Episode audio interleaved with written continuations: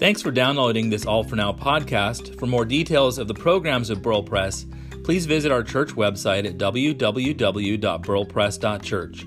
I hope you enjoy this segment. Have you ever met someone who is just insatiably positive?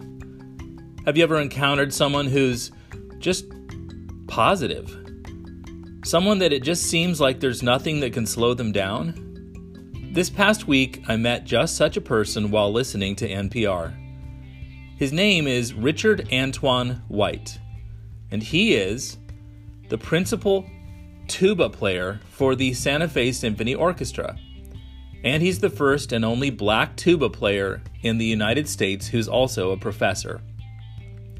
Richard's story is told eloquently in his new book, I'm Possible A Story of Survival, a Tuba, and the small miracle of a big dream. In a way, the title of the book represents Richard's entire life philosophy. I'm possible, and through hearing his story, you realize that you are also possible, that everything's possible.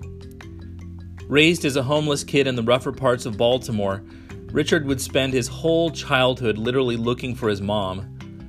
Richard's mom, a drug addict, would leave home early in the morning and not return for weeks. This left Richard to find food and shelter on park benches under trees. He would spend most of his time looking for his mom. When Richard was asked later whether he was bitter about his upbringing, he said, No, I love my mom, and she loves me, and that's just the hand I was dealt.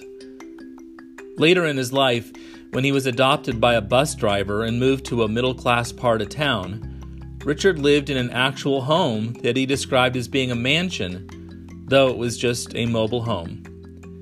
He was just overjoyed at the small things, at being able to go to Kmart to get his clothes, even though the rest of his friends were wearing Calvin Klein and Jordache.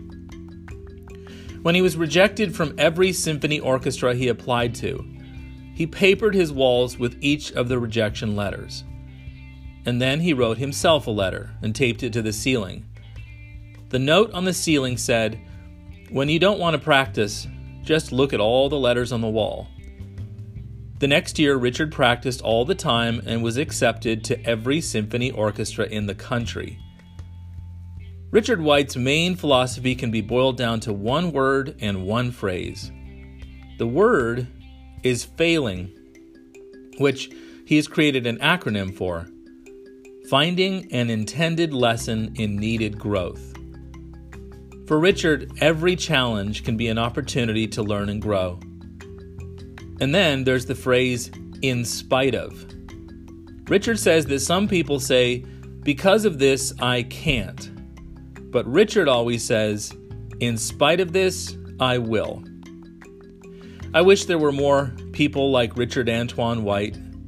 We sure need more people like him. People who don't see the hardships of life as reasons to be angry, but as an opportunity to become better.